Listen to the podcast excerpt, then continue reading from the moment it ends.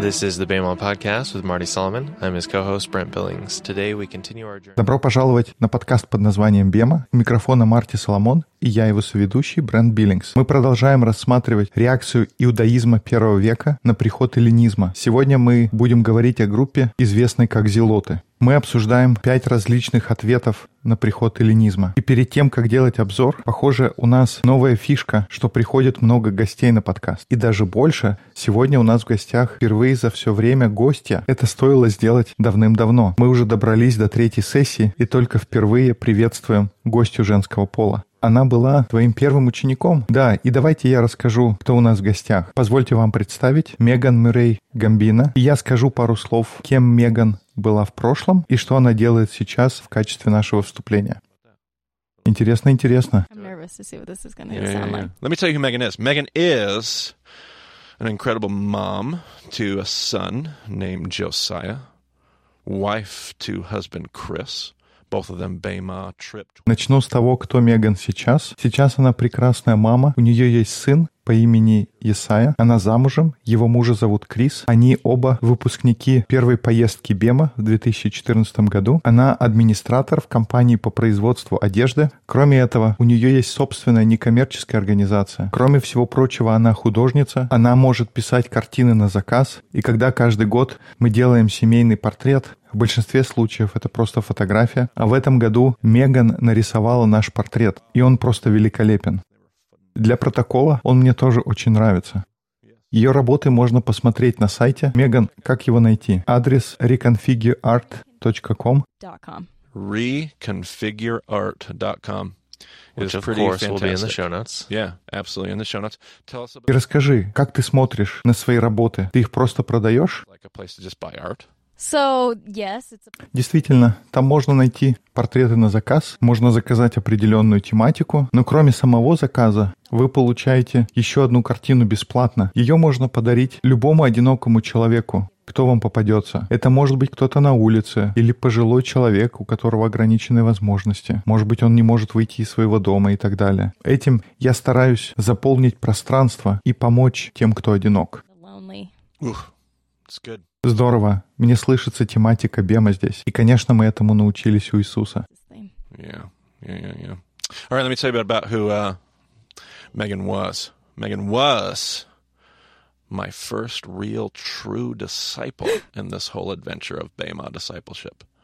Uh, when I ever talk about Megan, this is the Megan that I reference. Megan was an apprentice with Impact Campus Ministries, as she was my disciple. Megan was a full time staff member with Impact Campus Ministries here on the Palouse, Palouse team.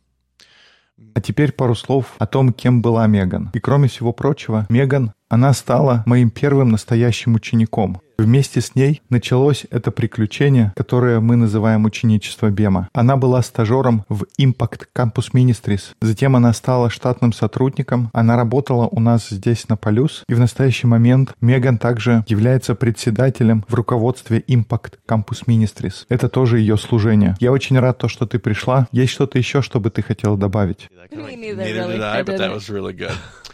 So uh, yeah, so uh, we have a presentation today just to help. There'll be a few photos at some point. We'll get. А у нас сегодня снова есть презентация. В какой-то момент она вам понадобится, точно так же, как на прошлых нескольких подкастах. Поэтому, если вы используете ссылку в примечаниях к эпизоду, вы можете их загрузить уже сейчас. Но мы начнем с небольшого обзора. И давай, Меган, ты нам поможешь сделать обзор. Ты же ездила с нами в путешествие с Бема. Как бы ты представила эллинизм? Is Эллинизм — это когда в центре всего находится человек. И все, что происходит, все это говорит обо мне любимом.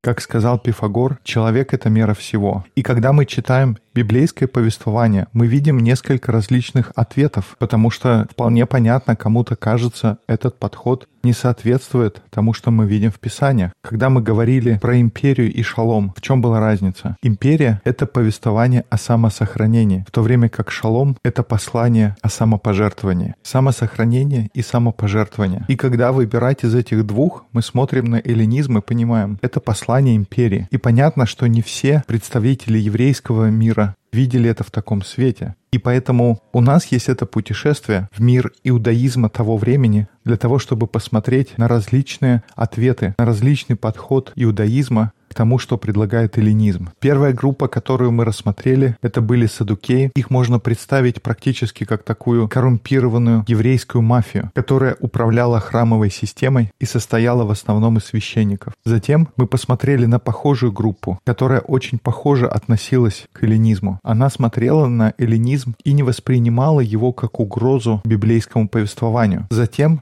мы говорили то, что были священники, которые не хотели становиться частью испорченной священнической системы. Они не хотели быть частью садукеев. Кто-то из них продолжал служить в храме, но некоторые из них отправились в пустыню. Меган, как мы их называли? Это были ессеи.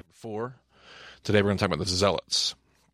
Итак, это те три группы, о которых мы уже поговорили. У нас есть еще две группы для обсуждения. Сегодня мы поговорим о четвертой. Это зелоты. Мы уже кратко их коснулись, когда говорили об истории эллинизма, но просто в качестве небольшого напоминания. Государство селевкидов начало завоевание их территорий, и был царь, наследник Селевка, его звали Антиох. Он осадил и в итоге завоевал Иерусалим. Он захватил храм, и там в храме принес в жертву свинью на алтаре, что привело к восстанию Иуды Маковея и которое рассказывается в истории Хануки. Judah Maccabee, Judah the Hammer, and they revolted against the Seleucids led by Antiochus, and they overthrew them miraculously in this eight-day, um, this eight-day war. Uh, that's what the story of Hanukkah remembers. And so after that, if you remember, what did we say? What did we say the Итак, Иуда по прозванию Маковей, Иуда Молот, возглавил восстание, которое чудесным образом за восемь дней победили эту сильнейшую греческую армию. И после победы они отдали царство священникам. Uh, they're a passionate group of freedom fighters, you could think of them. Uh, they're going to be a part of a group that we're going to call the Hasidim or the Hasidim.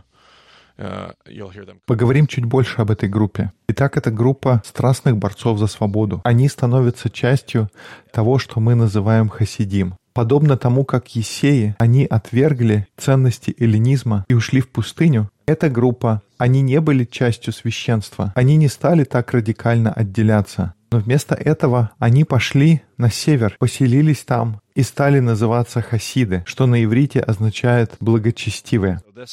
This group is a mem- is one of two groups that make up the Hasidim. Um, the other ones we'll look at in the next podcast. They're going to be known as the Pharisees. Will be the group that we're missing still. Зелоты — это одна из групп, которых мы будем называть общим словом хасиды. Вторая группа, мы о них поговорим на следующем подкасте, называлась фарисеи. Итак, еще раз. Священники становятся эллинистами. Хасиды отправляются на север, и там образуются две группы — фарисеи и зелоты.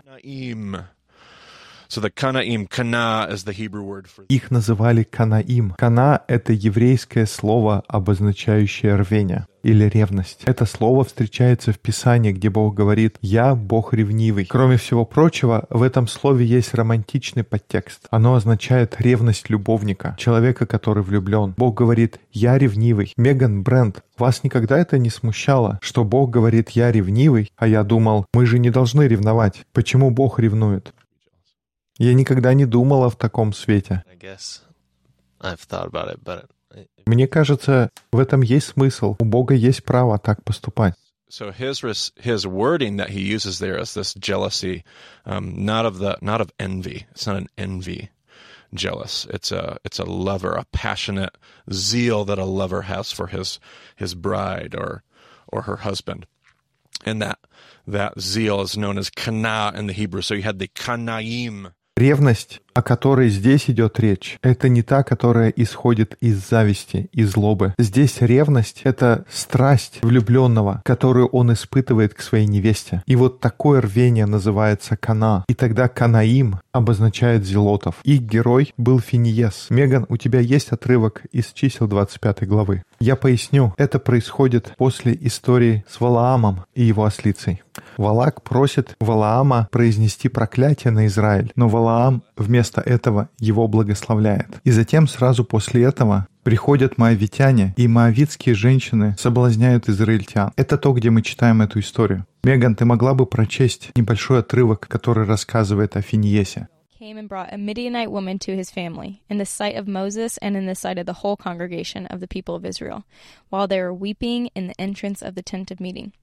When Phinehas, the son of Eleazar, the son of Aaron the priest, saw it, he rose and left the congregation and took a spear in his hand and went after the man of Israel into the chamber and pierced both. И вот некто из сынов Израилевых пришел и привел к братьям своим мадианитянку в глазах Моисея и в глазах всего сообщества сынов Израилевых, когда они плакали у входа скинии собрания. Финиес, сын Елеазара, сына Арауна священника, увидев это, встал из среды общества и взял в руку свое копье и вошел вслед за израильтянином в спальню и пронзил обоих их, израильтянина и женщину в чрево ее, и прекратилось поражение сынов Израилевых. Умерших же от поражения было 24 тысячи. Belly to belly, obviously. Yeah, yeah, yeah. Ha, ha, yeah, having intercourse right in the entrance of the tabernacle, which uh, would would fit a pagan practice. Usually at a pagan temple, that's where a lot of those um, sexual pagan acts are going to take place at the entrance of the tabernacle. So you can see this mixture of two different worldviews, and Мы понимаем, что совокупление в языческом храме — это обычная вещь. Мы видим, что здесь примешивается эта языческая культура. И Финиес настолько потрясен этим, что он встает, берет свое копье и пригвождает их к земле. Позже в этом отрывке Бог говорит, что Финиес заступился за сынов Израилевых. Он, по крайней мере, не сидел сложа руки.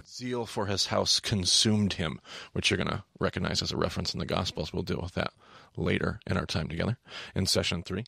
Он показал ревность о Боге своем, показал ревность о доме. Мы услышим такое упоминание в Евангелиях дальше. И этот поступок Финиеса, он стал образцом для подражания для зелотов. И прежде чем критиковать зелотов, нам нужно напомнить, что у них было достаточно библейского основания, чтобы оправдать свой подход. У них был еще один образец для подражания. Как вы думаете, бренд Меган, какой еще библейский персонаж полный хуцпы? Мы его обсуждали раньше. Elijah. Okay, so Elijah would be our other character. That Илия, да, Илия, это был один из героев, на которого зелоты смотрели и говорили, вот у него были огонь и страсть. Вот это был гнев Илии. Итак, вот такие герои определяли их мировоззрение. И как Брент сказал, как только они получили власть в свои руки, они передали правление священству, которое через два десятилетия полностью приняло эллинизм и погрязло в коррупции. И на протяжении всего последующего столетия Хасмонейской династии зелоты следовали дорогой искупительного насилия. they were like um, well in our in our kind of media world today we would call them insurgents. They were they were terrorists in in essence. They would um, go after corruption. Современные СМИ называли бы их повстанцами или, может, даже террористами. Своими методами они боролись против религиозной коррупции. Один из потомков первосвященнической семьи был убит, когда фанатик вошел во двор храма, и он набросился с ножом и убил того, кто был на этот момент первосвященником. Это был их способ. culturally we can relate to this because um, man when we were over in the Middle East И, к сожалению, нам это легко понять, потому что так или иначе мы вовлечены в какие-то войны на Ближнем Востоке. Когда была операция в Ираке, практически каждую неделю мы читали о взрывах и покушениях. В те времена в Риме выходили заметки примерно с такими же заголовками. Ни недели не проходило без того, чтобы не было сообщений о том, что то один, то два римских солдата убиты. Одна из таких фанатичных сект называлась Закари. Они были известны своим мечом, который они прятали в рукаве. Мы услышим об этом фактически в Евангелиях еще. you come back in the Gospels as well. Um, and some of these, uh, the Sakari were known as, as a, a sect that took an oath that if they ever found a Roman soldier on his own, uh, he would not leave a living Roman soldier. He would not leave that area alive. Uh, this was this was Так вот, эта секта Закари, она была известна тем, что они дали клятву, что если им когда-то встретится одинокий римский солдат, он не уйдет живым. Это была их клятва, это было их мировоззрение. Кроме этого, они преследовали и нападали на Хасмонейскую династию. И затем мы говорили, как в 47 году до нашей эры хасмонейцы пошли и договорились о браке с одним царем. Это был очень политический брак, ввиду того, что Рим уже начал завоевывать территорию. remember who that who this character is we're speaking about. There is a Nabatean Idumean king that they're going off to make a deal with. Well, Herod. Herod the Great, right? And so in 47, they, they go and they approach Herod the Great to make this deal. Um.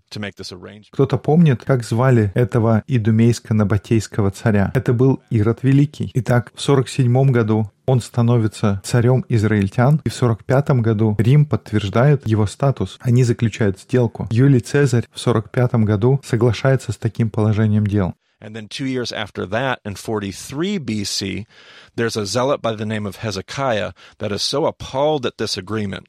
Um.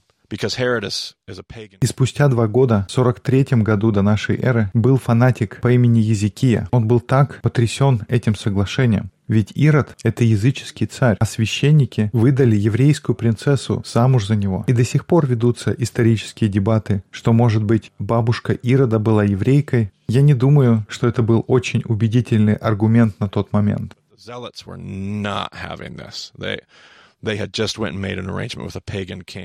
В итоге зелоты были полностью не согласны. Они не принимали такого соглашения, заключенного с языческим царем. В 43 году зелот Езекия возглавляет восстание, но оно терпит неудачу. И зелотов, по сути, загоняют на север в Галилею, и там они и поселяются. Езекию схватили в Магдале, его сторонники рассеиваются и втихую продолжают мятеж на севере. И сейчас время обратиться к нашей презентации, в которой есть несколько фотографий. На первой мы видим так называемые пещеры Зарававеля.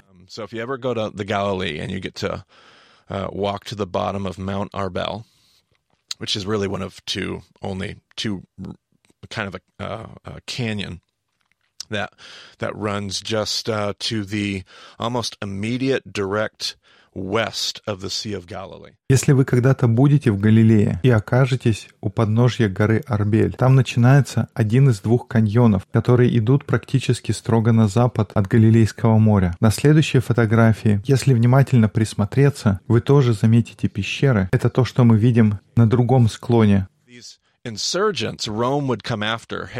В такие пещеры приходит Рим для того, чтобы найти повстанцев и победить движение зелотов. И одна из вещей, которые видны на следующем слайде, там есть несколько таких пещер. Потому что такие поселения зелотов, они были вынуждены защищать своих женщин и детей, потому что римляне старались уничтожить их деревни. Вначале не было так. Вначале они просто приходили и искали мужчин, этих воинствующих фанатиков, которые, собственно, и совершали все эти преступления. Но эти мужчины убегали каждый раз, когда римляне приходили. И тогда римляне поменяли свою тактику. Они сказали, ну что ж, если вы уходите, то тогда пострадают ваши женщины и дети. И тогда зелоты взяли женщин и детей и спрятали их в пещерах Зарававеля. И историки говорят нам, мне кажется, что это был Иосиф Флавий, нужно проверить. Но из истории мы знаем, что как только римляне пронюхали это, они поставили как такие строительные леса со стороны утеса, который как раз показан на этих фотографиях. То есть они подошли к этим пещерам с другой стороны, они разожгли костры и стали дымом выкуривать всех, кто были в этих пещерах. И когда люди выходили, их брали длинными вилами и сбрасывали с этих лесов, и они разбивались насмерть. Вот какие были отношения у зелотов с Римом. И в каком-то смысле это где миф об искупительном насилии должен быть развеян. Но если посмотреть дальше на историю, когда они покинули Арбель, зелотам пришлось найти место, чтобы выжившие могли обосноваться и продолжать жить. И мы видим, как движение зелотов медленно-медленно умирает. Возможно, некоторые из нас знают историю крепости Масада. Мы не будем на этой истории долго останавливаться. Но Масада — это их последняя битва. А их предпоследняя битва была в местечке под названием Гамла. У нас еще будет подкаст, где мы посмотрим на карту и поймем, где это расположено. Но это место находится на северо-востоке от Галилейского моря. И на следующем снимке мы как раз видим это место. И Гамла означает верблюд. Если посмотреть на холм сбоку, не то, как видно на фотографии, но со стороны под углом 90 градусов мы видим профиль как профиль верблюда. Из-за такой местности это место представляло собой очень хорошую крепость. Как можно видеть, сама природа делала очень сложным скарабкаться вверх по горе. И они строят здесь дома такими террасами. На этой фотографии это хорошо видно. На следующей фотографии мы приближенно видим, как выглядела синагога. После того, как Гамла была разрушена, она никогда не восстанавливалась. И о том, как ее разрушили, мы поговорим прямо сейчас. Но до этого хотел просто заметить, что когда в Писаниях говорится, что Иисус проходил по всем галилейским городам и учил в их синагогах, Можно задаться вопросом, а приходил ли Иисус в селение к зелотам? И если действительно Он их навещал, то, возможно, эта синагога, буквально вот эти камни, видели Иисуса, потому что это никогда не перестраивалось и не восстанавливалось. Потому что если Иисус проповедовал во всех городах и поселках в Галилее, это значит, Он приходил и сюда. Yeah, it's a good picture to to actually sit on while I tell some of the backstory and the history here. Um, the Zealots, uh, let's see here. Uh, so they come to settle in Gamla. Uh, there are other bands of zealots in other places. I don't mean to insinuate that every single zealot that existed lived at Gamla, but this is one of their last stands here at Gamla. Но тем не менее, это где обосновались зелоты. Я не хочу сказать, что все зелоты жили только в Гамла, но там жило очень много людей, которые придерживались взгляда на мир зелотов. И это было 9, может быть даже 10 тысяч человек к моменту, когда Рим осадил Гамлу. Были и другие группы зелотов. Об одной из них упоминается в книге «Деяний», там, где Синедрион размышляет о том, что делать с молодым церковным движением. И встает Гамалиил, и послушайте, что он говорит в пятой главе Деяний. Acts chapter 5. But a Pharisee in the council named Gamaliel, Став же в Синедрионе некто фарисей именем Гамалиил, законоучитель, уважаемый всем народом, приказал вывести апостолов на короткое время и сказал им, мужи израильские, подумайте сами с собою о людях сих, что вам с ними делать. Ибо незадолго перед сим явился Февда, выдавая себя за какого-то великого, и к нему пристало около 400 человек. Но он был убит, и все, которые слушались его, рассеялись и исчезли. and all who followed him were scattered. Um, there's a reference to Paul later in the book of Acts, and somebody talks about Paul and says, Weren't you the zealot from Egypt? Позже в Деяниях у Павла спрашивают, разве ты не зелот из Египта? И они имеют в виду ту же самую группу. То есть мы видим, что Библия называет эту группу во многих местах. И в 66 году понятно, что это уже после жизни Иисуса. Но я все равно хотел бы рассказать эту историю, потому что она дает представление, кто такие были зелоты. There's a revolt right outside of Caesarea. Um, В 66 году нашей эры за пределами Кесарии происходит восстание из-за того, что Рим решает поставить статуи Цезаря в храме. И множество фарисеев выходят навстречу римским кораблям, которые швартуются в Кесарии, и они ложатся поперек дороги, чтобы этому помешать. И это только усиливает напряженность. В итоге вспыхивает восстание, и тогда прокуратором был Флорес, и он был особенно жесток. Однажды он убил три с половиной тысячи мужчин, женщин и детей на городской площади. И от этого накал ситуации только возрастает. uh, the Jews of Caesarea mounted a revolt after being offended during Passover. Passover. И в итоге произошел инцидент во время празднования Пасхи. И тогда евреи почувствовали, что им не проявляют должного уважения из-за того, что было несколько греков там. В итоге кто-то бросает камень, и начинается восстание. И по всей стране было 20 тысяч евреев казнено. Это как будто целый студенческий городок сравнять с землей. Yeah. Well, uh, yeah, uh, almost, almost. It's a little, it's a little uh, higher than that, but yeah, uh, absolutely the size of a university. Uh, student body, absolutely. 20,000 Jews executed in the countryside. Uh, this lit a match, and there was a revolution. A Roman legion. Итак, по всей стране 20 тысяч человек казнены, но из-за этого восстания в Риме один легион был заперт в одной крепости в Иерусалиме. Они заманивают их в ловушку, и те оказываются в крепости Антония. Многие слышали о ней. И тогда они вступают в переговоры, и зелоты соглашаются выйти им из города в безопасное место, если они сложат оружие. As soon as they lay down their arms, the zealots slaughter every Roman soldier in the Antonia fortress. This gives you an idea of, of who they are. So, in response to that, it's starting to sound like Samson in the Samson story in the book of Judges. In response to that, Vespasian is going to assemble 35,000 troops in Damascus. Okay, that's just north, northeast of the region of the Galilee. 35 Но как только римляне слагают оружие, зелоты идут в атаку и убивают всех римских солдат в крепости Антония. Это чтобы лучше представить, кто они такие. И, возможно, для кого-то это покажется как история Самсона из книги Судей. Но в ответ на это Веспасиан собирает 35 тысяч солдат в Дамаске. Это три римских легиона. И один из них — это десятый легион. Если кто-то знает римскую историю, им это что-то скажет, потому что десятый легион — это как морпехи или десантники наших дней. Им нет равных в стратегии и точности. 12-й римский легион. Они были известны своим инженерным мастерством. А 15-й легион был известен своей жестокостью и тем, с какой брутальностью они осуществляли свои завоевания. included in this 35,000 troops that Vespasian assembles at Damascus. Um, and yet somehow, somehow this uh, Roman army falls in the north to this Jewish zealot band led by a guy by the name of Joseph. So, so the zealots at this point, after Hezekiah, are led by a guy named Joseph. And they manage to hold back and beat back Итак, эти 35 тысяч профессиональных солдат, среди них были эти три легиона. И тем не менее, каким-то образом банда этих зелотов под предводительством человека под именем Иосиф, это был их новый лидер после Езекии, они были оттеснены и не смогли пройти. Очень трудно себе представить, как такое было возможно, но это дает чувство о том, какой у них был огонь и какое рвение отстаивать свое. Мы помним историю Хануки. Они смогли победить самую сильную армию на земле на тот момент. That gives you a picture of, of who they are. Now, eventually, uh, eventually, uh, Rome is able to push them back to Gamla. Gamla is that second to last stand.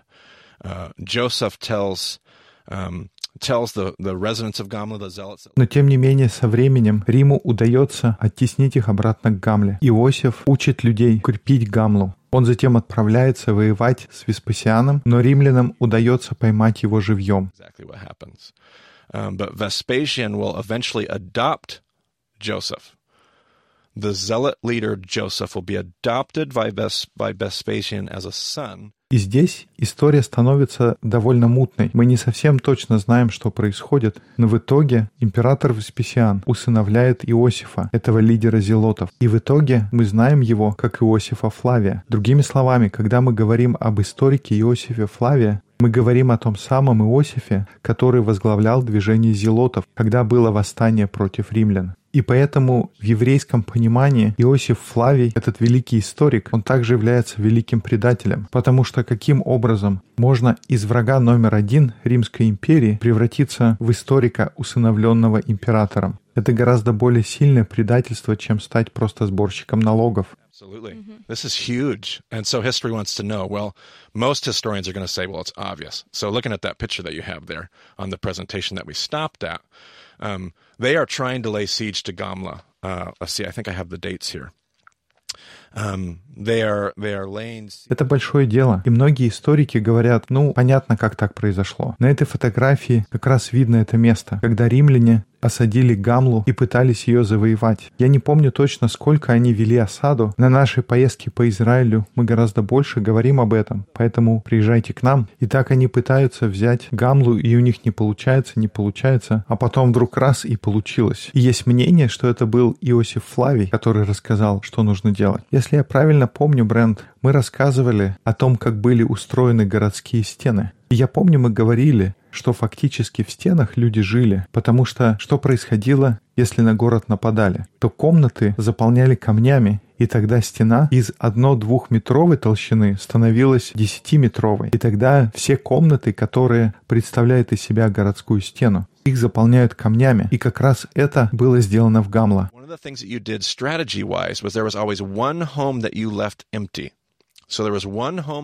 Но всегда стратегически была одна комната, которая оставалась пустой. Во всей стене было одно место, которое не заполнялось камнем. Это делалось для того, чтобы если вдруг появится возможность обойти врага с фланга, то можно было бы тихонько выбраться и застать врага врасплох. Это очень умный стратегический ход. И тогда в городской стене в Гамла была одна комната, которую не забивали камнями. И после месяцев осады и безуспешных попыток взятия римляне приходят и проделывают дыру как раз в стене этой комнаты. Бренд как раз пометил на фотографии, можно увидеть как раз эту самую брешь в стене, которую было легче всего пробить, и римлянам удается это сделать. И кто-то из историков скажет, ну, иногда бывает и везение. И им просто так повезло, они попали как раз в эту самую комнату. Но большинство историков, они сходятся на мнении, что Иосиф Флавий как раз рассказал, где эта комната находится. И таким образом он сдал им эту информацию в обмен на собственную жизнь. И в итоге все приходит к тому, что Веспасиан усыновляет его. Множество историков сходятся во мнении, что именно так все и было. Even in light of this, uh, They they breach the wall there. They create that hole in the wall in June. They are not able to enter the city until October.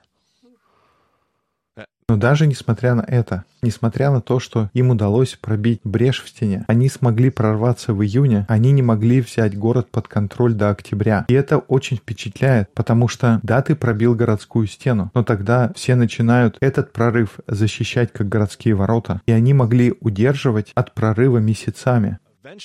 As far as history tells it, um, there is a lookout on one of the towers outside of Gamla. In fact, if you look on that picture there that you're looking Но в конце концов сопротивление ослабевает. На фотографии мы видим одну из сторожевых башен. Там есть пример, как такая башня могла выглядеть. Один из наблюдателей смотрит со сторожевой башни, и ему кажется, что он увидел римлянина в городе. У историков нет четкого понимания, действительно ли это был прорыв, или, может быть, просто один какой-то римлянин смог прорваться. Но есть мнение, его придерживается большинство историков, что римлянам так и не удалось прорваться. Поэтому, может быть, дозорные увидели кого-то другого и подумали, что это римлянин. Но он начинает кричать «Римляне в городе! Римляне в городе!» И то, что затем происходит, это все в городе. Они бегут на окраину. И на нашей следующей фотографии можно видеть склон, и люди прыгают с этого склона и разбиваются насмерть. Они решают, что лучше покончить жизнью, чем достаться в руки римлян. 9 тысяч евреев жили там, когда осада начиналась, около 4 тысяч погибло в боях, и 5 тысяч евреев решили, что лучше разбиться, чем попасть в руки римлян.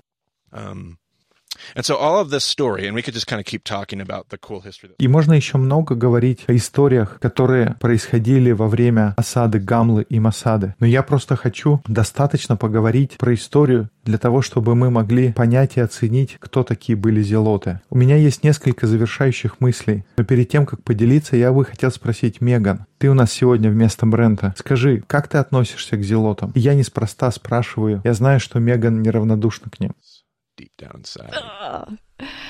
So I do have a lot of thoughts about the zealots. However, I don't think we have that kind of time. So I'm just going to limit my thoughts to um, my personal relationship with zealotry, I guess you can call it. I'm So- make that word up. О, у меня много мыслей, но я не думаю, что я очень хочу тратить наше время. Но скажем так, я отношу себя к зелотам. Я думаю, раньше я была похожа на зелотов гораздо больше. В те времена, когда я была молодым учеником Марти Соломона, мы ехали вместе в машине на какую-то встречу, и я просто выплескивал на него свое возмущение какими-то вещами, которые я замечала в церкви или в служении. И я так сильно расстраивалась. И я помню, как Марти говорил мне об этом огне, что у меня есть эта страсть. Это очень хорошо. Но он говорил, что, наверное, хорошо будет пламени чуть-чуть подугаснуть, чтобы это были горящие угли, потому что пламя сжигает людей. If I had my ember stoked, then I could still have that low grade fire without consuming others.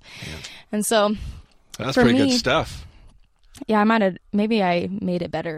И тогда, если чуть-чуть поумерить пыл, у меня все еще может быть огонь внутри, но он не будет обжигать других. Это была хорошая вещь для меня. Может быть, тогда ты сказал что-то по-другому, но за годы я сформулировала это для себя таким образом. И да, может быть, внешне в прошлом у меня было больше пылкого рвения, но моя страсть, она не иссякла. Мое рвение к Божьей истории, моя страсть любить людей, заботиться об угнетенных, особенно в области производства одежды. Это для меня сейчас главный фокус. Но тоже я думаю, то каким образом я стараюсь влиять на ситуацию, это тоже изменилось. Раньше было так, что я была ревностна о чем-то, но сейчас я понимаю, что иногда люди не готовы слушать и изменяться. И раньше меня это очень злило, но теперь я стараюсь направлять эти чувства, которые на самом деле являются печалью о том, что происходит с другими людьми. Я направляю это в такое русло, чтобы другие могли участвовать и вносить свой вклад, вместо того, чтобы это было горячей темой для обсуждения, о которой никто не хочет слышать. Я тоже продолжаю и продолжаю узнавать о зелотах. Про каждую группу, с которой мы знакомимся, мы пытаемся понять, какие у нее плюсы и минусы. Каждая группа вносит какую-то свою лепту, но и у каждой есть что-то, с чем мы можем не согласиться.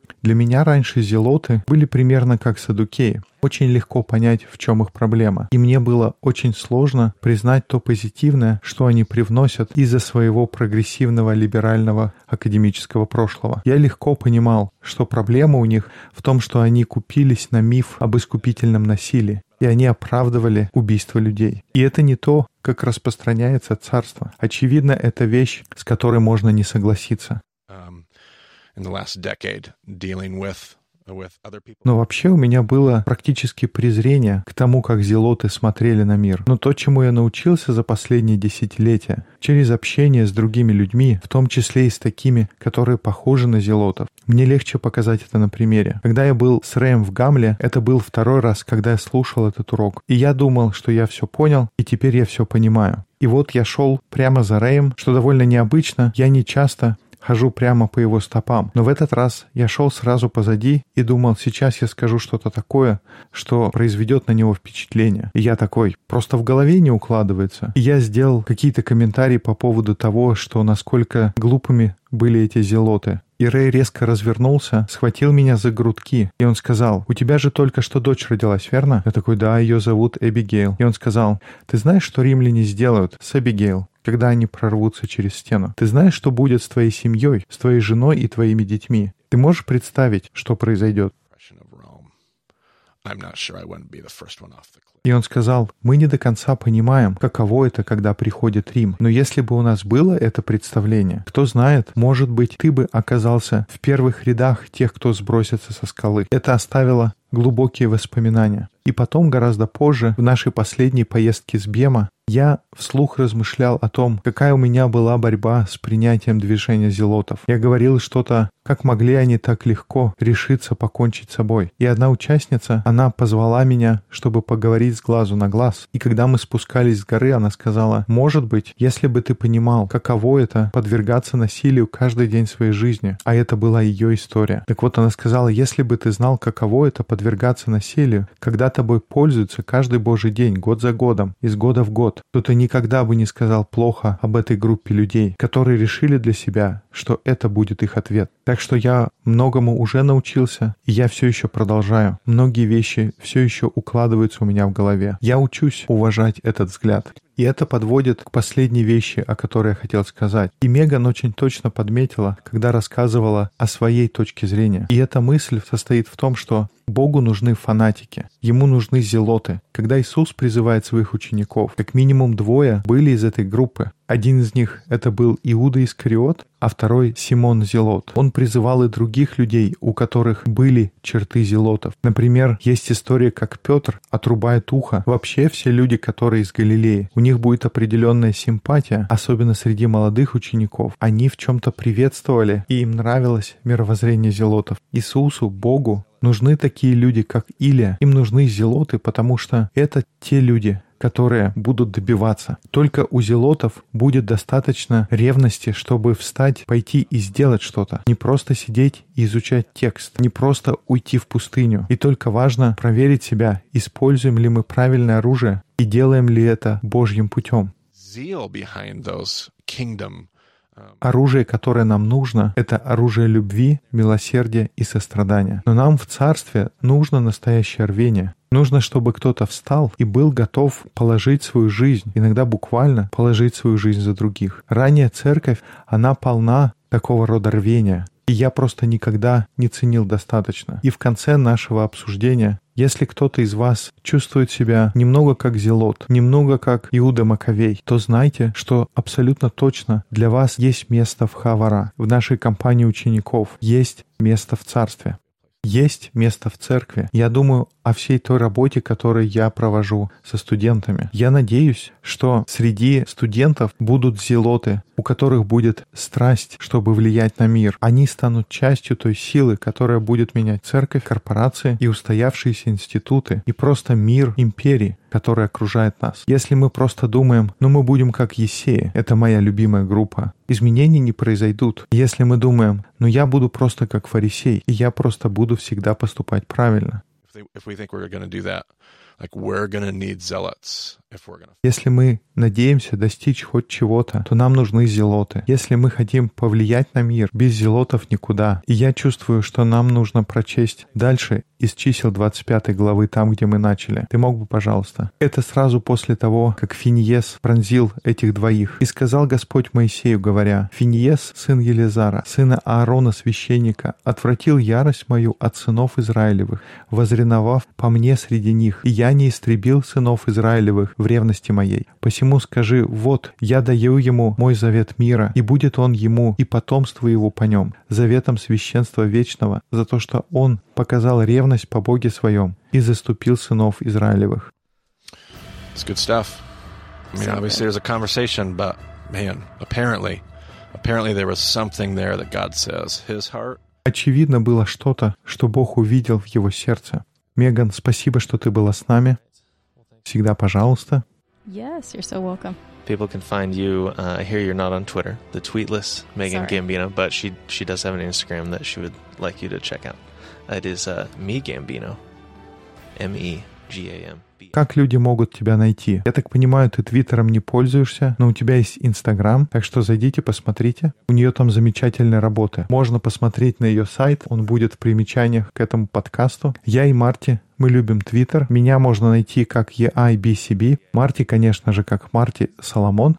You can find more details about the show at Bama Discipleship. Больше информации о подкасте есть на сайте bemadiscipleship.com. Спасибо, что слушали подкаст под названием Бема. До скорых встреч в эфире.